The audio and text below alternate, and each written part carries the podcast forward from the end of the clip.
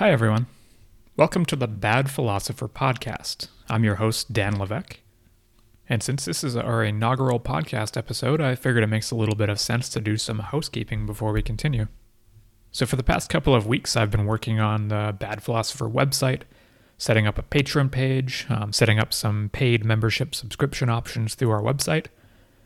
And my intention with this project is to build the best philosophy podcast website and eventually community on the internet.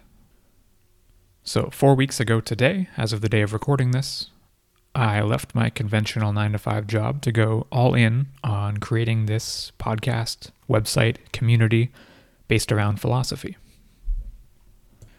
I'm really fortunate to be in a position where I have enough savings and a supportive spouse where I can take this on on a full time basis. This is a years long dream that I've been thinking about since probably around 2016, so going on five years now. Um, I've always in the past done a fair amount of blogging about various topics.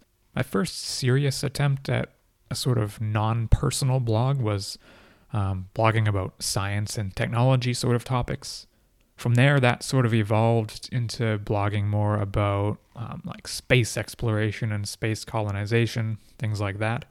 And eventually, I pivoted that even further to start blogging and writing about existential risks and the long term future of humanity as a whole. Around the time I got into the existential risk side of things, I started thinking more seriously about starting to blog and write about philosophy. This is something that really intimidated me for quite a long time. I mean, how does someone start creating content on philosophy where there's so much depth and complexity in a lot of these topics? So, for a long time, I just sort of sat back and developed this idea. Um, when I came up with Bad Philosopher, my conventional career was sort of taking off and taking up a lot of mental energy at the time. I had been part time blogging on the side for quite a while, but um, as I just got deeper into my career and there was a lot of more mental work going on there, I just became less and less able or willing to go home and sit in front of the laptop and start trying to write out paragraphs about anything complicated, especially when it comes to philosophy. So even while I wasn't doing any blogging, I, I probably stopped blogging seriously sometime around 2017. Um, I briefly picked it up again in 2019, trying to take it semi seriously, but as I was taking on higher roles in my career, it just became less and less feasible for a variety of reasons. So, just to go into a little bit of background career wise, I've been working in the public sector for over five years now, um, mainly in our provincial government. So, in my most recent role, I was actually a business analyst with the Ministry of Finance, and I was in that role for a little more than two years. And that's the role where things really started to take a turn in terms of complexity. I was dealing with a lot of system and technical issues and um, thinking of ways to improve business processes. I won't go into too much detail, maybe save it for another time, but I did have some some plans to leave my job sooner than I did um, and start doing this Bad Philosopher project. And then COVID sort of happened. That threw a bit of a wrench in things for various reasons.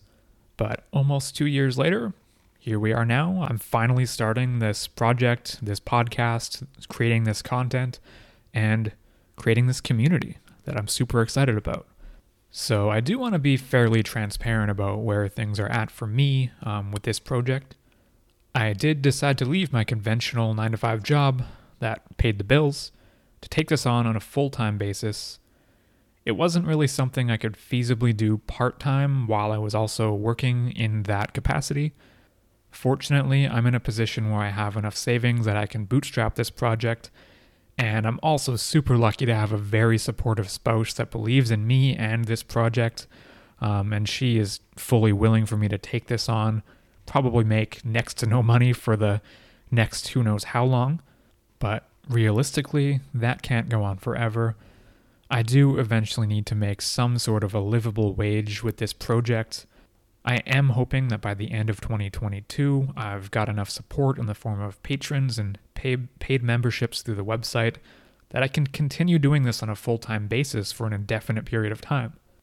Um, as of now, I'm planning on doing some quarterly updates on the sort of livable wage side of things to give listeners an idea of where we're at with this and how potentially sustainable this project's going to be going forward.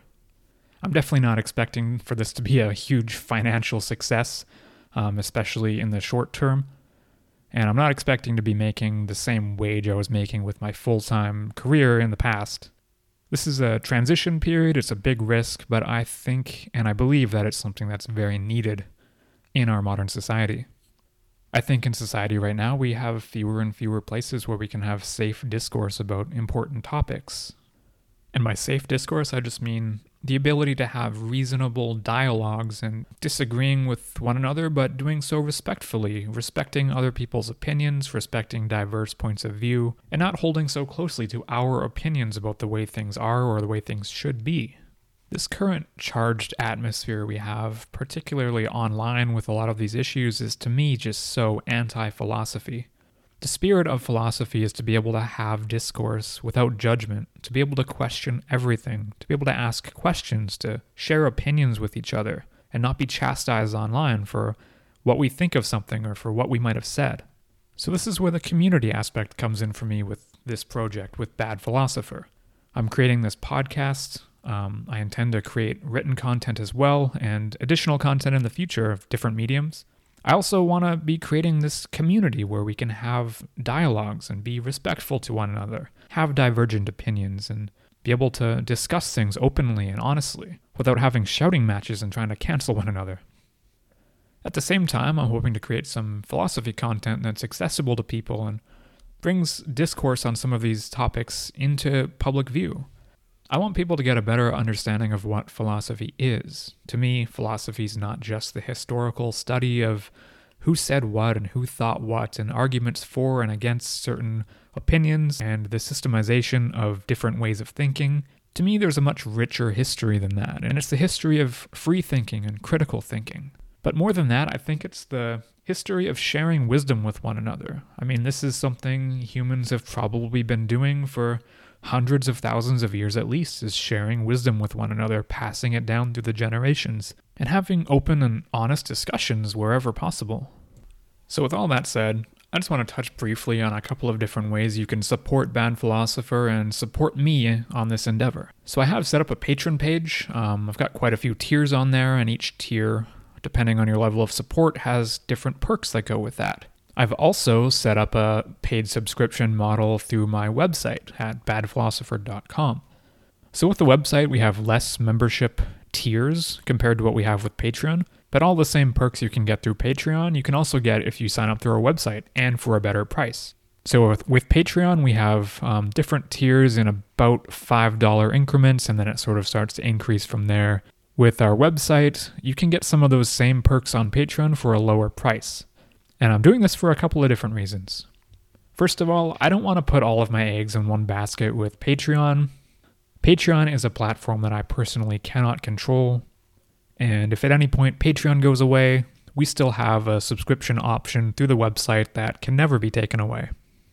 So, the other part of this is that while Patreon is a pretty cool platform and they have a lot of awesome features, they do take a decent chunk of revenue from creators. So, whatever your subscription tier would be on Patreon, I would not be getting 100% of that. Patreon takes a portion of that for themselves as a fee. With the subscription model I have on the website, um, payments are handled through Stripe, which is a payment processing company. They take a smaller transaction fee, so I get to keep a larger portion of whatever your subscription is if you sign up through the website versus signing up through Patreon. And as a bit of a bonus, so anyone listening to this, you're probably a bit of an early adopter here. Um, on the website, the subscription tiers that I've set up, you actually get a much better deal than through Patreon. So you can get the same perks you can get on Patreon, but for a lower price, depending on which tier you go for.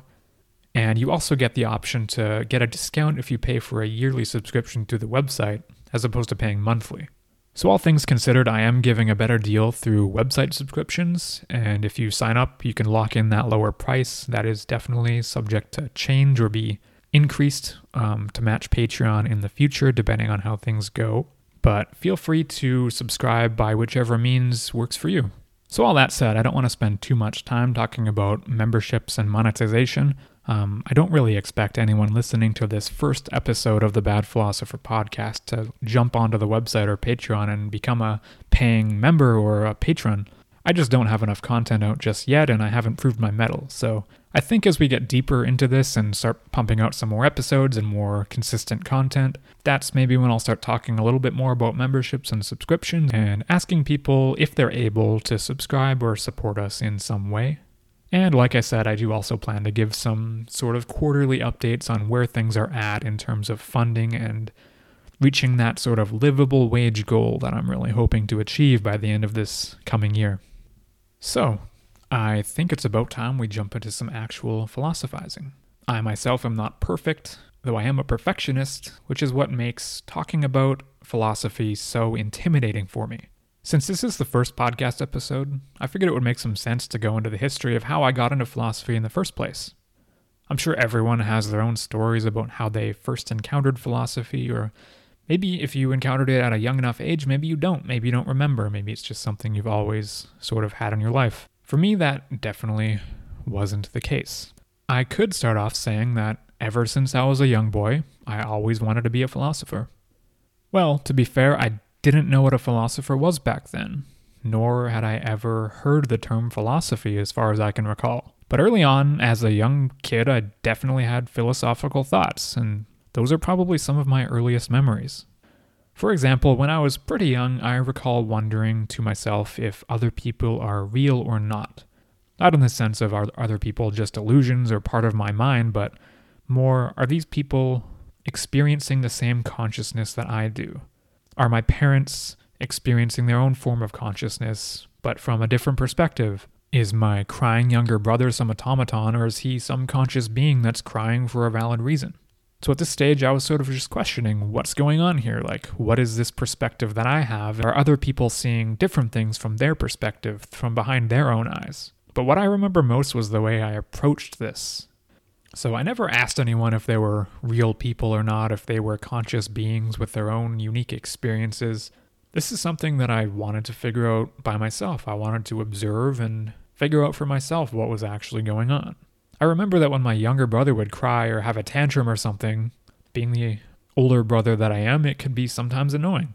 But I also had this side of me that was being more compassionate, where I was thinking, like, is this kid just being annoying and ruining my time watching TV or whatever cartoon show I was watching? Or is he an actual conscious being with his own experience and he's going through some sort of distress or something like that? So this presented a way for me to shift my annoyance into a sort of compassion for another being who I could recognize as another being. When I started playing video games, I also started wondering whether, whether everything going on around me was playing out like a video game. Were all of the people in my life video game characters? Was my mom the end boss? Was my brother just another obstacle to overcome in my quest to win the game? I eventually sorted out in my own head that for the same amount of thoughts and wants that I had, every other individual that I encountered had a similar level of thoughts and wants, just that theirs were different than mine. I learned that by observing other people, I could try and see things from their perspective. I even tried this with the family dog, and I feel like I got a new sense of understanding just by looking into her eyes and imagining what she was feeling and thinking at any given moment. Definitely, I would say the thoughts of a dog were a lot simpler to understand than a, another human being, but it definitely was an interesting exercise and gave me these different perspectives, a way of seeing things through others' eyes. I don't think there's anything truly spectacular about this. I'd guess most children go through similar mental processes of working things out for themselves. I'm sure some people will go about it differently than others, and maybe we don't all remember exactly how we first had these thoughts or first sort of figured these things out. But I definitely do think that at some fundamental level, all children are mini philosophers, going through the world and experiencing it all for the first time, having deep thoughts and trying to understand how things work. Maybe they don't all have the tools they need to really express these things and these experiences, but I'm sure the basic inner workings must be there for everyone. I also remember having some early intuitions about the nature of reality itself. I think I got this early, either from video games or VHS tapes where you could pause and rewind and all of that. My thought was, what if this whole world we're in right now is just a movie? Sort of like the are other people conscious beings question, only this time I thought, what if we're all stuck in some sort of movie where they can press pause at any moment and it sticks us all in time? And then what if from there they can rewind that movie or fast forward that movie or hit play at any moment or What if they can continually replay the same movie over and over again for all of eternity? Maybe there's a little bit of a hint there for the Nietzsche that's to come. So, my thought here, as a young kid experiencing reality and thinking metaphysical thoughts for the first time, is maybe that was God or something. Maybe God is playing this VHS tape. Maybe whoever's playing this VHS tape of our lives can pause this at any moment and it'll just freeze us in place. Hell, maybe they could pause the tape, walk away for 10,000 years, come back, press play again, and we'd continue on exactly where we left off without skipping a beat, never knowing that we'd been on pause for 10,000 years. Inside that VHS tape that had been on pause, we'd have no idea that the person had pressed pause for 10,000 years, walked away, and came back later. Because our reality was completely frozen in place, for all we know, this could be happening constantly. The other thought I had here, and maybe I got this from the neighbors or something because they were religious, um, was that maybe every fleeting moment of time is being painted on a canvas by some god or something. I didn't really have an intuition about what God was exactly. I thought of maybe some person floating up in the clouds, observing our daily lives and having absolute power, like you playing a video game or something. But I guess the thought here was that maybe for every instant of time that something happens, every single one of those instances is this God figure painting a brand new canvas and putting everything where it needs to be from one moment to the next. If you break this down, our experience of a couple of minutes or a couple of seconds of time could be thousands of years of work for some god as an artist to paint or put together, with the ultimate goal of this god figure to be putting together every minute detail and making every little thing perfect and just the way it should be. And maybe that's how we experience reality. As any kid would, I think I eventually got bored with this idea and basically just moved on to whatever else I was doing. But this is an example of the kinds of things I recall thinking about as a kid, and I would love to hear if other people listening to this had similar experiences. Another thing I was really into as a kid was writing. And this is something I was super shy about. I was probably as intimidated about writing as I am with philosophy to this day. If anyone ever asked me what I wanted to be when I grew up, my most common answer would definitely have been, I don't know. But far and away, my second most common answer would have been a writer. Not sure what that's all about, it sounds kind of cliche, but it's something that's always rung true to me. I just wanted to write things or create things. I wasn't an artist, but I was good with words. But more so, even than the writing, what I wanted to do most was to think. I wanted to wonder. I wanted to string thoughts together and create something, whether it's on a page or in my own mind. That to me always made a lot of sense. If there's anything I could be or do in this world, I wanted to be someone who had big thoughts about things. And this is all before I knew what philosophy was or had even heard that word, as far as I know. I was always really attracted to books and reading and writing, but I never knew what philosophy was. I didn't actually learn what philosophy was until late in high school. I was in grade 12. I was 17 years old when I took my first deep dive into philosophy. At that time, I was an obese teenager. I was socially awkward. I had nothing going for me academically, really. No future ambitions all I really cared about when I was a teenager was playing video games. That's what dominated my life throughout my teens and into my early 20s. Discovering philosophy for me was a pretty mind blowing revelation that would change the course of my life. But let's stop there, and I just want to paint a little bit of a picture as to how I got there. So, going back to my childhood before I discovered philosophy, as a kid, I was always pretty active. I played multiple sports when I was younger. I played soccer, and baseball. And as a kid, I spent a lot of time outdoors just playing around in the grass or the dirt, climbing trees, riding bikes around town. You know, normal stuff kids did back then. I don't know if they do it so much now, though. I was also a monstrously excessive eater, and that did eventually catch up to me big time. I remember having these sort of overeating competitions, like see who could eat more kind of thing. I don't know how I got to thinking that was a good idea, um, I remember on weekends challenging myself to see how many Eggo waffles I could eat in one sitting. So a whole pack of Eggo waffles, I think it was like, I can't remember if it was six or eight in a pack. But to me, it was worthwhile to see, like, ooh, how many waffles can I eat?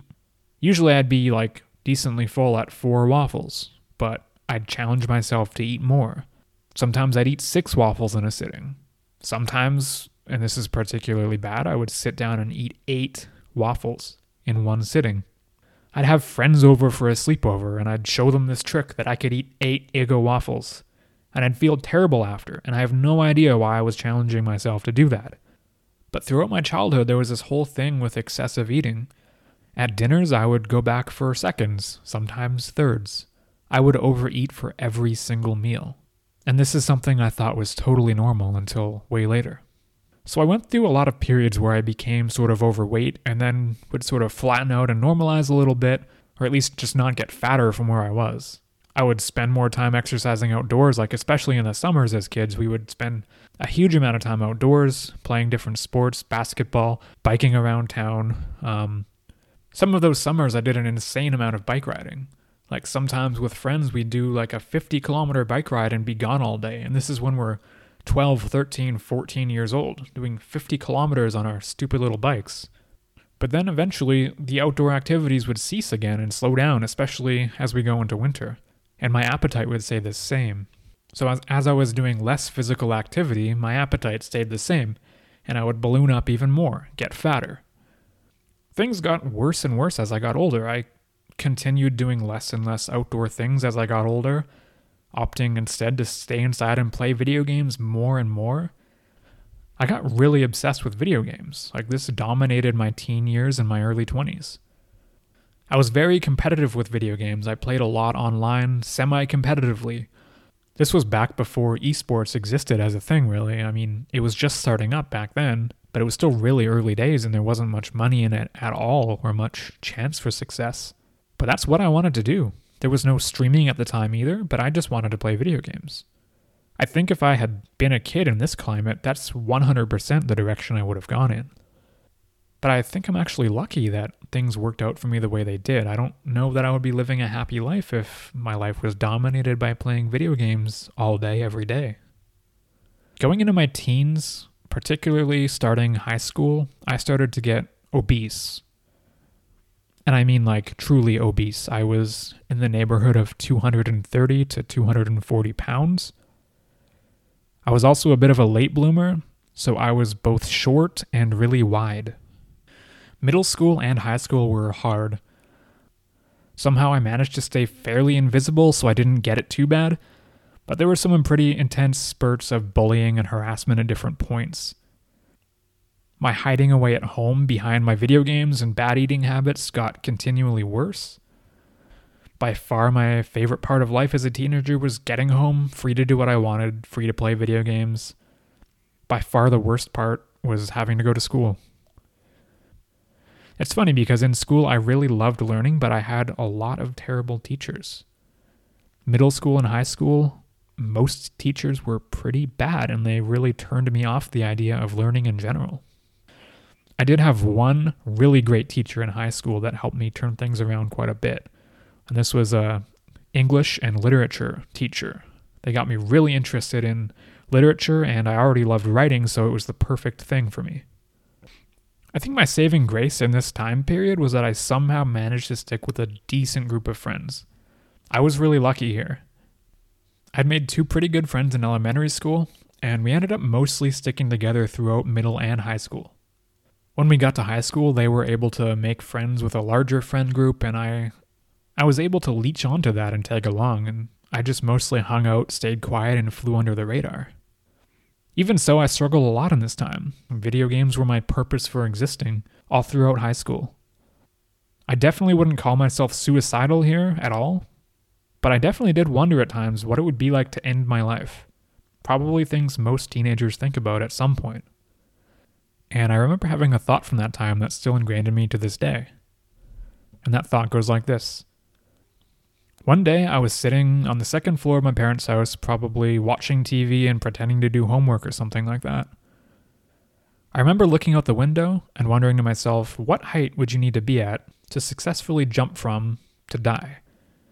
And then I found myself wondering about the angle and how to land, like making sure you land headfirst to make it more likely you die rather than survive the fall and have serious injuries. So I really pictured what this would be like, and it kind of scared me. And then I had this thought before I do that, why don't I do something that I want to do, but I'm scared to do for some reason? Like, why don't I try talking to some girl that I like and just let myself be embarrassed if that's the way it's going to go. Surely that's not worse than no longer being alive, right? Or why don't I just try standing up to these bullies and not let them harass me and fight back? I mean, that's probably not going to go in my favor, but it's probably better for me to get in a fistfight at school than to end up dying, right?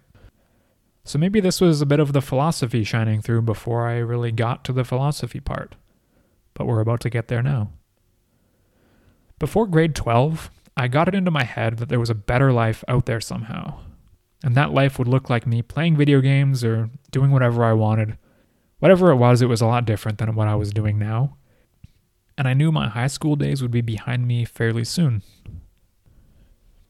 So, I'll set the stage a bit for what happens next. I am this obese and extremely socially awkward 16 year old. Within probably the first week or two of grade 12, one of my good friends I'd known since elementary school was wearing an interesting t shirt. So on the front of this t shirt, it read in quotations, God is dead, attributed to Nietzsche.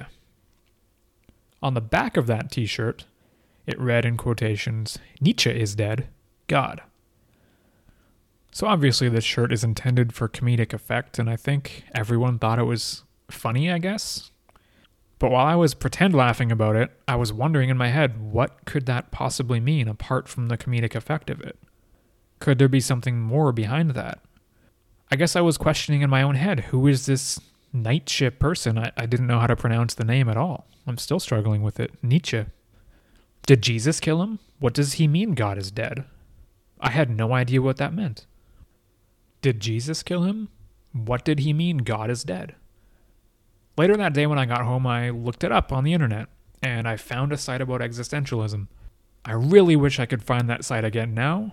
I have no recollection of what it was called or what was on there, but it was very, very rudimentary. None of what I was reading about existentialism made a ton of sense until I tuned into a specific paragraph that was talking about the God is dead part. It explained that these existentialist philosophers weren't saying that God had died of mortal wounds or something. They were more saying God does not exist. That revelation blew my mind. Now, I know this website wasn't entirely accurate. Um, atheism and existentialism do not go hand in hand. And when Nietzsche is saying God is dead, he's not saying God does not exist.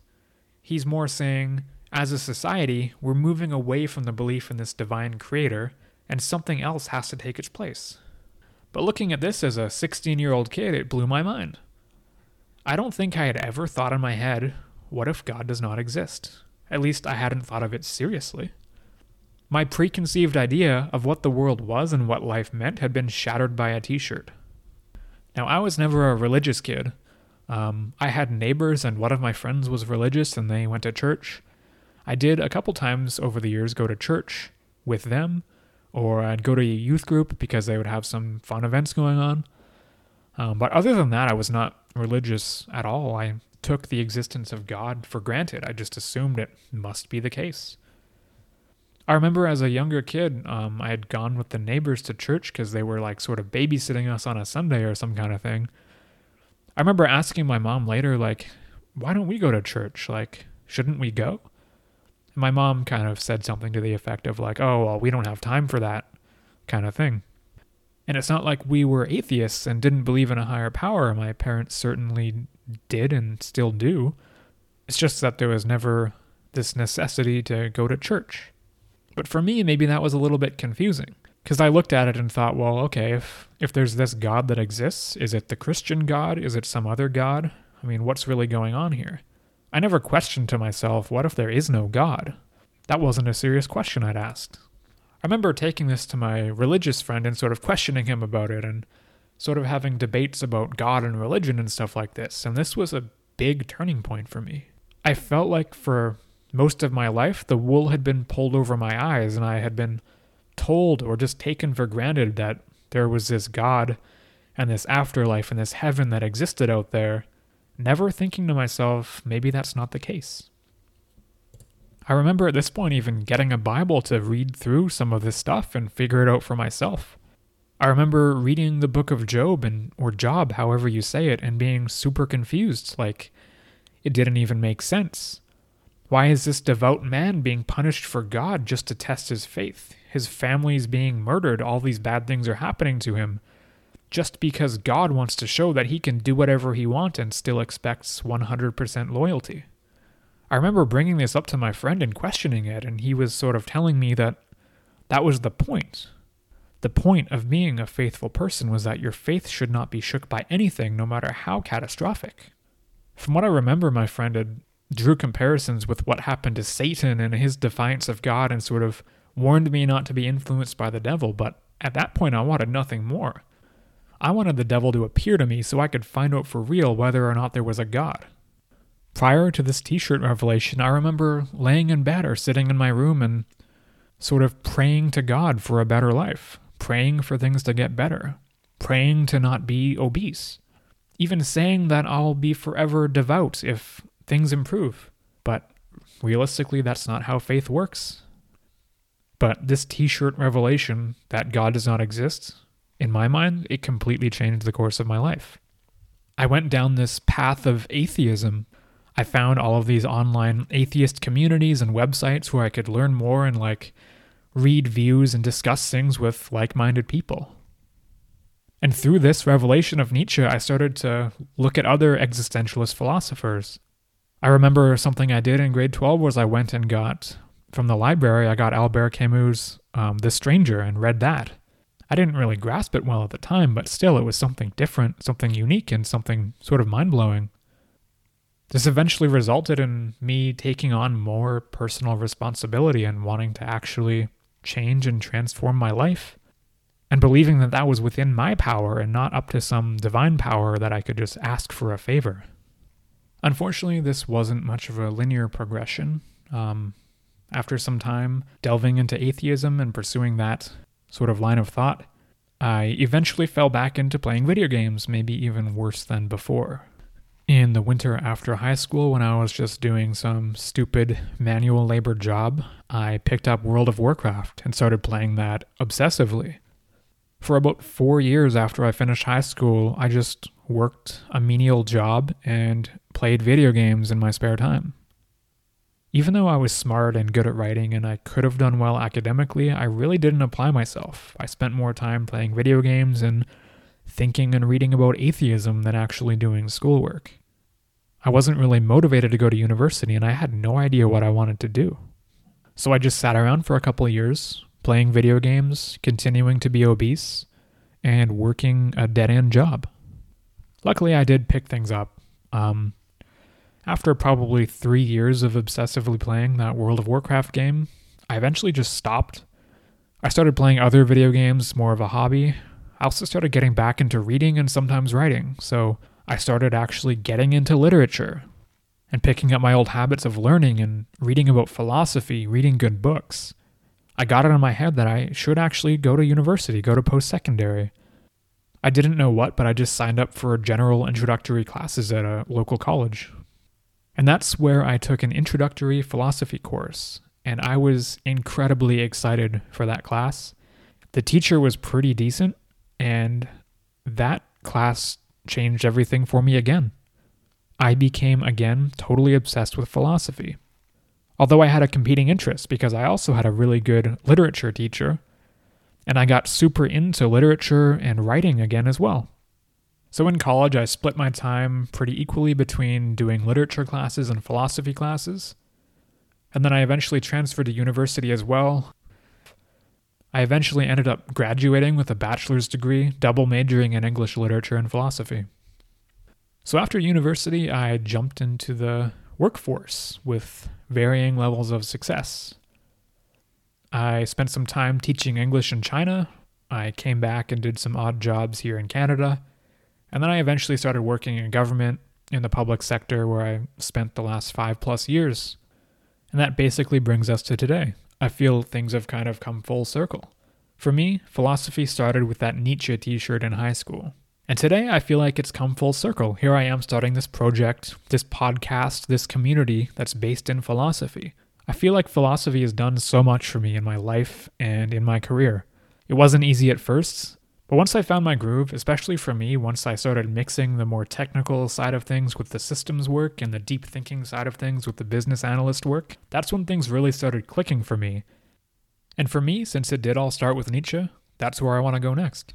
Let's take a look at that actual God is dead quote from Nietzsche and see what he was actually talking about. So, Nietzsche's first ever God is dead quote appears in his 1882 book titled The Joyous Science, or also known as The Gay Science, depending on the translator. The translation I'm using is by R. Kevin Hill, and it is a fairly recent translation that I've really been enjoying reading. What I love about Nietzsche, and this probably goes back to my dual focus on literature and philosophy, is how literary he is. Everything he does is so well written and so interesting. And the passages I want to look at from him are, are some of those very literary passages that paint an amazing scene, an amazing picture of what he's actually trying to portray.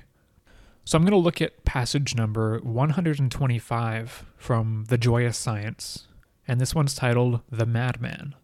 So I'll start this off, and I quote Have you not heard of that madman who lit a lantern in the bright morning light ran to the marketplace and shouted incessantly, I seek God, I seek God. As there were many people standing together who did not believe in God, he caused much amusement. Is he lost? asked one. Did he wander off like a child? asked another. Or is he hiding? Is he afraid of us? And in this manner they shouted and laughed. So the picture Nietzsche is painting here is that there's this, what he's termed a madman, who's appeared in this town, and he's basically questioning these people in this town about where he can find God. And to the people in this town who, I guess, are of a secular mindset and do not believe in God, they think it's rather funny and they start shouting and laughing at this madman. But the madman himself isn't actually looking for God, he's trying to make a point, and that point will come across in what happens next. And I quote then the madman leapt into their midst, and looked at them with piercing eyes, and cried, Where did God go? I will tell you. We have killed him. You and I. We are his murderers. But how did we do this? How were we able to drink up the sea? Who gave us the sponge to wipe away the whole horizon? What did we do when we unchained this earth from its sun? Where is it heading? Where are we heading? So here, Nietzsche has this literary madman of his saying that basically, we humanity, we killed God, we murdered him. And this is a brutal picture to paint. I mean, the way we would think about this in modern times isn't that we killed God, it's just that we stopped believing in him so much. But what Nietzsche is kind of saying here is that this is problematic. Like, what does this mean to us? And he ties it back to these physical things. Like, how did we drink up the sea by getting rid of God? How did we wipe away the horizon how did we unchain the earth from the sun? Everything here has been thrown into chaos, thrown into limbo, because we no longer believe in this divine creator that we've been believing in for millennia, if not longer. So Nietzsche continues with the words of the madman Are we not straying as through an infinite nothingness? Do we not feel the breath of empty space? Has it not become colder? Is night not falling evermore? Mustn't lanterns be lit in the morning? Do we hear nothing yet of the noise of the gravediggers who are burying God? Do we smell nothing yet of the divine putrefaction? For even gods putrefy. God is dead. God remains dead, and we have killed him. How shall we, the most murderous of all murderers, ever console ourselves? The holiest and mightiest thing that the world has ever known has bled to death under our knives. Who will wash this blood clean from our hands? With what water might we be purified? What lustrations, what sacred games shall we have to invent? Is not the greatness of this deed too great for us? Must we not become gods ourselves, if only to appear worthy of it? There has never been a greater deed, and because of it, whoever is born after us belongs to a higher history than all history hitherto. So here, Nietzsche is really hammering home the point that we messed up. By usurping God from the throne, what's left? What is there for us? If we're no longer able to align our morality or our purpose in life with this divine creator, then what purpose do we have left?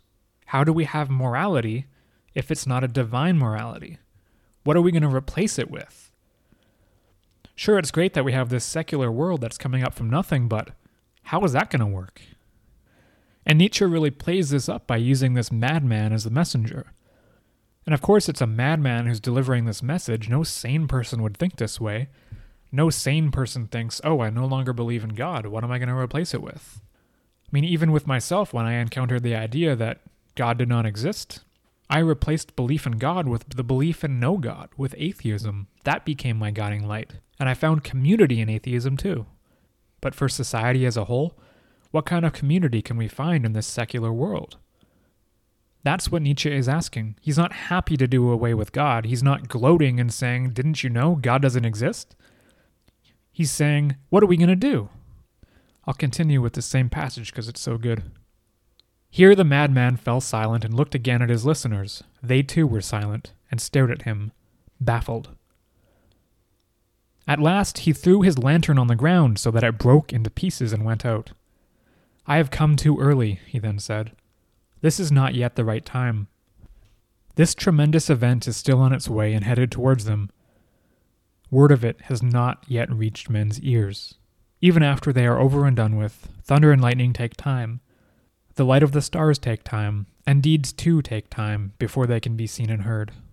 This deed is further away from them than the farthest star, and yet they have done it themselves. So again, here, Nietzsche is making the point that we don't know what we've done, and we don't know what this means.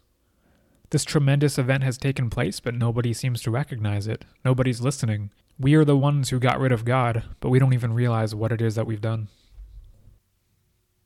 I want to read another passage from Nietzsche's Joyous Science that paints this interesting picture in a sort of literary way. And this is passage number 124, titled In the Horizon of the Infinite. So, this is the passage immediately preceding what we just read from Nietzsche. And I quote We have left dry land and put out to sea. We have burned the bridge behind us. What is more, we have burned the land behind us. Well, little ship, look out. Beside you is the ocean. True, it doesn't always roar, and sometimes it is spread out like silk and gold in a gentle reverie. But there will be hours when you will realize that it is infinite, and that there is nothing more terrible than infinity. Oh, poor bird that felt free, and now beats against the bars of this cage. Alas, if homesickness should befall you, as if there had been more freedom there when there is no longer any land. So, this passage, Nietzsche's point is that once we've departed from this belief in God. We've become secular. We've sort of burned our bridges. We've burned that land behind us. And now we're setting off on this ship, going off into eternity, sailing off into the great unknown. We don't know what's coming next. We don't know what's out there that we can align ourselves by. We might think we were attaining more freedom by unchaining ourselves from this divine creator, but really we don't know. We might be less free than we were before we might be more caged than ever. And how can this be? How could it be that we could be more caged, having left behind the belief in a divine creator and freed ourselves of those religious shackles? You'd think this would bring the most supreme feeling of freedom. I mean, for myself, when I first encountered the idea that God does not exist, I felt incredibly free. I stopped feeling like I was being watched by some divine being up in the clouds that was looking down and watching me and judging my every move. I felt free of those shackles and free to take responsibility for my own life. But that's not how everyone would feel in this situation. I was coming from a background of not being religious and not really having any purpose in life other than video games. But imagine if you were a society that was built on religion, a religious society. And suddenly that religion you'd always known proved to be false. And what if, as a devoutly religious person, you woke up one day and realized it was all a sham? That what you'd been living your entire life for, this idea of heaven, this idea of a divine creator, wasn't true. How would you align yourself? What would you think? What would your next actions be? What would be your purpose in life? So, from here, I want to jump over to an unexpected place to sort of get a feel for what this idea of God not existing would mean for people. And I'm going to look at Marie Wollstonecraft's A Vindication of the Rights of Woman. So, this is a book or an essay where Wollstonecraft makes the case that women aren't treated equally in society not because they don't have the faculties to be treated equal, but because there's bi- this big disparity in the education system between men and women. Especially in her time, I mean, she's writing back in the 18th century, a century before Nietzsche even wrote The Joy of Science. And part of Wollstonecraft's argument is based on the idea of providence or divine creation. If it was the case that men and women should be treated as not equal intellectually, then God would not have created women with the same intellectual capacity that men also have. Wollstonecraft's idea here is that the main difference between men and women in her time is that men receive a proper education in reason, whereas women mainly receive an education in how to carry out domestic tasks of various kinds. So this creates a disparity naturally between the two sexes. You have men who are well educated and able to reason and pursue virtue and intellectual pursuits of all kinds. And then you have, on the other side, women who have never received that education, and they mainly fill their days with menial, simple pleasures. When Wollstonecraft is making this case, it rests on the idea that God has created men and women to be of equal intellectual footing, Wollstonecraft also argues that the purpose of life is to pursue wisdom and virtue and develop one's character. It's not to pass away the time pursuing simple pleasures. And the reason for this is that God did not create us to pursue simple pleasures. God created humans, both male and female, to pursue wisdom. When making this argument, Wollstonecraft also makes a concession here. Disparagingly, Wollstonecraft says that, and I quote, Supposing for a moment that the soul is not immortal, and that man was only created for the present scene, I think we would have reason to complain that love has grown so insipid and palled upon the senses. By this, she means that love has taken a back seat to other pursuits. She then goes on to say, and I quote, Let us eat, drink, and love, for tomorrow we die, would be in fact the language of reason, the morality of life. Wollstonecraft is saying that, if there is no immortal soul, and the purpose of life is not to pursue wisdom and virtue, and there's no divine creator, then we should go on some hedonistic binge. Let us eat, drink, and love, for tomorrow we die. She says that this would in fact be the language of reason if it is the case that we're faced with a meaningless and short lived life where the pursuit of wisdom and virtue aren't worthwhile. She then goes on to say, like, this can't possibly be the case. Of course, as an immortal soul, of course, the purpose of humans is to exercise their reason and virtue. And that for the women of her age, if we allow them to develop their reason and their intellect, that will give them the power to overcome their passions, to overcome the idea of these simple pleasures. She says further on, and I quote, let the dignified pursuit of virtue and knowledge raise the mind above those emotions which would rather embitter than sweeten the cup of life when they are not restrained with due bonds. And here she's talking about the pursuit of pleasure. Circling back to Nietzsche, this is problematic. For thousands of years, we've had these mythologies, these stories about divine purpose. Philosophers have used a lot of mental energy and spilled a lot of ink debating and thinking about whether it's better to pursue pleasure for its own sake or whether the purposeful life is the life of the pursuit of wisdom. So, what if we take a couple steps back here and analyze this? Nietzsche is saying that without God, what is going to give our lives meaning? What are we going to replace belief with if it's not belief in a divine creator? And Mary Wollstonecraft, in this Vindication for the Rights of Woman, she's saying, what's the point of pursuing reason, of pursuing wisdom, of pursuing virtue? Wouldn't it be wiser for us to get the most out of life, the most enjoyment, the most pleasure we can out of life while we're here, than to try to engage in these intellectual pursuits that might not get us anywhere. And let's think about the modern age too, because we're in a hyper secular age now. Of course, there's still a lot of religion out there, a lot of religious people, but what have we replaced religion with in the developed Western countries? Capitalism? Consumerism? I think we've replaced God, the belief in God with the belief in capitalism and consumerism. Where is the motivation to pursue wisdom in this system where the ultimate goal is to pursue more wealth and status in this capitalist system of ours. We don't reward people for being wise or having wise thoughts. I mean, look at the online culture wars. We reward people for falling in line, for not thinking critically, for not asking questions. And where does this leave us metaphysically? If God didn't create the world, who did? It wasn't us. Why are we here? How did we get here? When we don't have theology to look to for purpose, we've started looking to science instead. That's what we've replaced it with science and capitalism. discovery and money, knowledge and wealth. It's a different kind of knowledge, a different kind of thing. Sure, we can have knowledge of how the universe works. We can have knowledge of the Big Bang being the start of it all.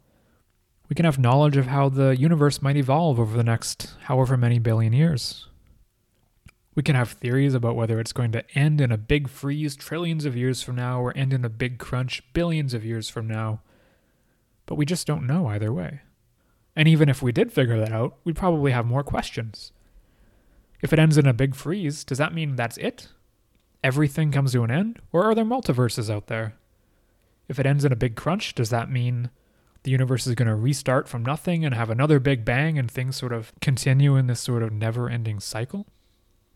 And if that is the case, what does that mean for us who exist in this universe as just tiny blips in time? We're not even a footnote in the history of the universe at this point. In my view, Nietzsche is ultimately right here. We've attained secularism, but what have we replaced it with? What transcendent pursuits do we have? Or are we just coming down to material pursuits like wealth and success? And if that's the case, are we just cogs in this economic wheel that keeps on turning, keeps on pumping out material goods and giving us some sort of menial pleasure whenever we get the chance for it. And in a way, we've come back to what Wollstonecraft was worried about if there proves to be no such thing as an immortal soul. We're no longer a wise society. People do not pursue wisdom for its own sake anymore. People don't pursue virtue. Taking some sort of scientific or pseudo scientific attitude, everyone just wants to be right. Everyone wants to prove their side. Everyone wants to have evidence for why they're right and their opponents are wrong. But what kind of an attitude is that in life? Who wants to be right all the time? I, for one, prefer to be surprised. But to be surprised, we have to be open minded. And to be open minded, that means, well, maybe we need to study philosophy. Through philosophy, there is a rich metaphysics that we can sort of investigate here. We can look at the myths of the past and also the science of the present to sort of piece together some picture to make sense to our ape brains. And maybe it's the case that there is no reality to grasp here. Maybe we're living in a simulation. And even if that is the case, does that mean life is meaningless? If it turns out to be true that we're living in a simulation, just one of infinite numbers of simulations, does that mean we can't still pursue happiness or fulfillment in our lives? So I think this podcast of mine has gone a bit off the rails on the first inaugural episode of Bad Philosopher. And I think I've really lived up to that name too. I'm really portraying that bad philosopher vibe right now. But I do want to end it on a bit of a high note, if possible. So I'm hoping everyone's enjoyed the wild ride so far, going from um, Friedrich Nietzsche to Marie Wollstonecraft. I want to jump back a little bit further to ancient land and look at the Bhagavad Gita. So the Bhagavad Gita is an ancient Hindu text. It's part of an epic called the Mahabharata, which is a very lengthy Hindu text that goes into a lot of the mythology. So for Hinduism, this is their Iliad or their Odyssey.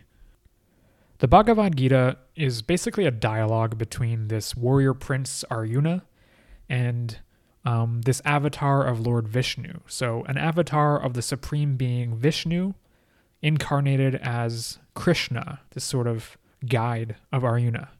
And the Bhagavad Gita details this dialogue between the two of them, Arjuna and Krishna speaking about this epic battle that's about to come and how to go about um, conducting oneself. Uh, Arjuna is very reluctant to go into battle and slaughter all of these people. A lot of them are his relatives. He doesn't want to have to do that. And Krishna basically spends the text sort of telling him why this is ethical and necessary for him to do. So I'm going to dive, dive into Eknath Easwaran's translation of the Bhagavad Gita. And I'm looking at chapter 11 now, titled The Cosmic Vision. So at this point, Krishna has sort of explained to Arjuna why it's his ethical duty to go forward with this great battle and slaughter all of these people. And Arjuna kind of says, Thank you, like, thank you for showing me this. My delusion is gone. I now know what I need to do.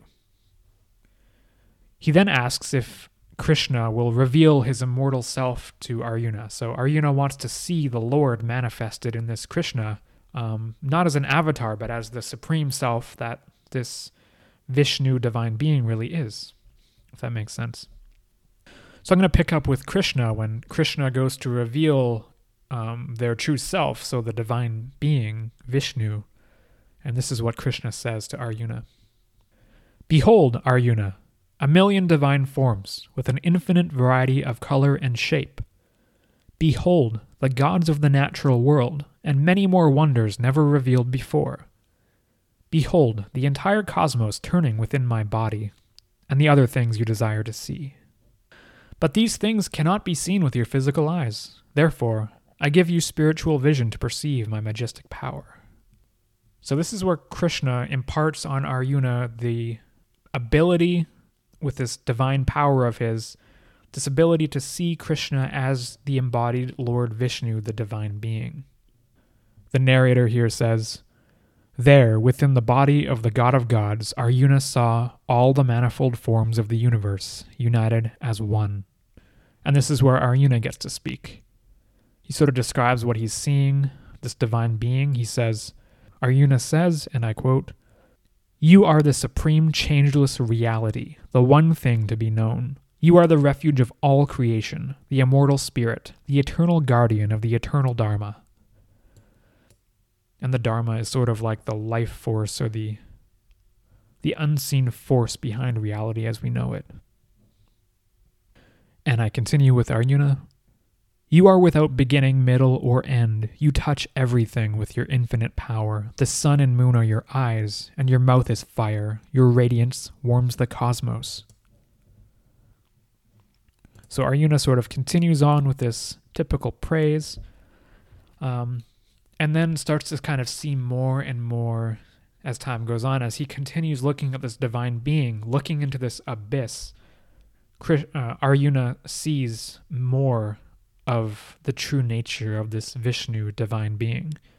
So, with Vishnu, he begins to see the fate of the mortals that he's about to face on the battlefield. He sees the warriors and the fighters and the kings, and basically sees a vision of what's about to happen, but in a very metaphorical way.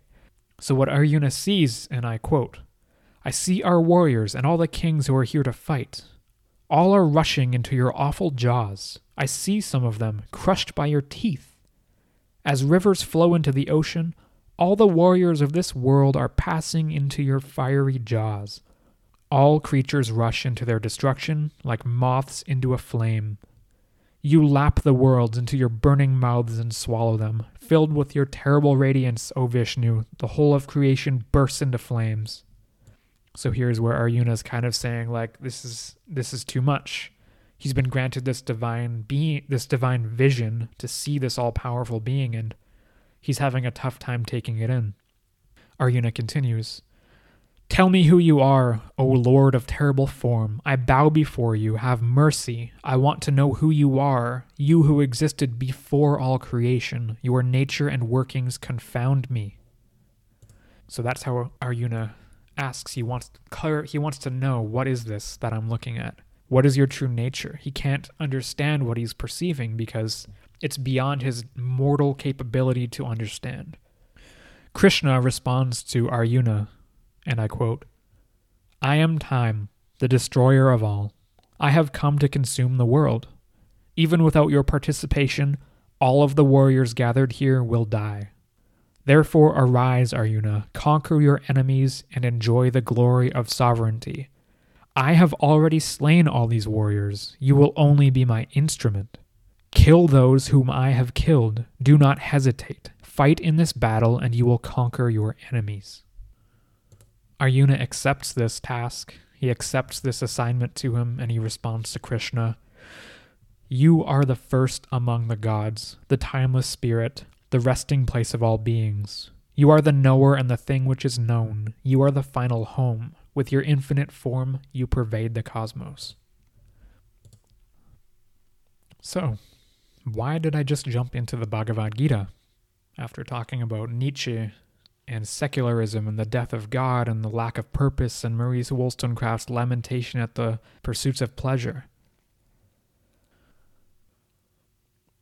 The Bhagavad Gita is an allegory, it's a poem it's firmly rooted in this divine belief that Hinduism has about these higher powers, these higher beings. but it's also a story about the cosmos itself and the nature of reality. Krishna says at one point in response to Arjuna, I am time, the destroyer of all. I have come to consume the world. That is a metaphysics that is true regardless of your belief. You don't have to be a Hindu to believe what Krishna is relaying as an avatar of the supreme being of the cosmos, the creator of all, the one who existed before all creation. Krishna is clearly saying, I am time. Time consumes all. Time is the death of all beings. Whether you kill them on the battlefield now or not, all beings are going to die in time. I think this says a lot about the possibility of metaphysics in this secular world of ours. Sure, we've lost religion, we don't have this divine creator, we've shrunk away from theology, we don't believe in these biblical scriptures or these other religious texts anymore. We're living a more secular life in our modern world. And we're sort of replacing those beliefs with other theories, other ideas. We have astrophysics talking about the Big Bang, the Big Crunch, the Big Freeze. We have more modern theories like simulation theory talking about how maybe all of our reality is actually a computer simulation. Both of those theories could be true. We don't know. The loss of faith is catastrophic for society as a whole in, in some ways. I mean, it means we no longer have this pre made, out of the box purpose in life to aim for. But what it does mean is that we have to be the ones to create meaning for ourselves.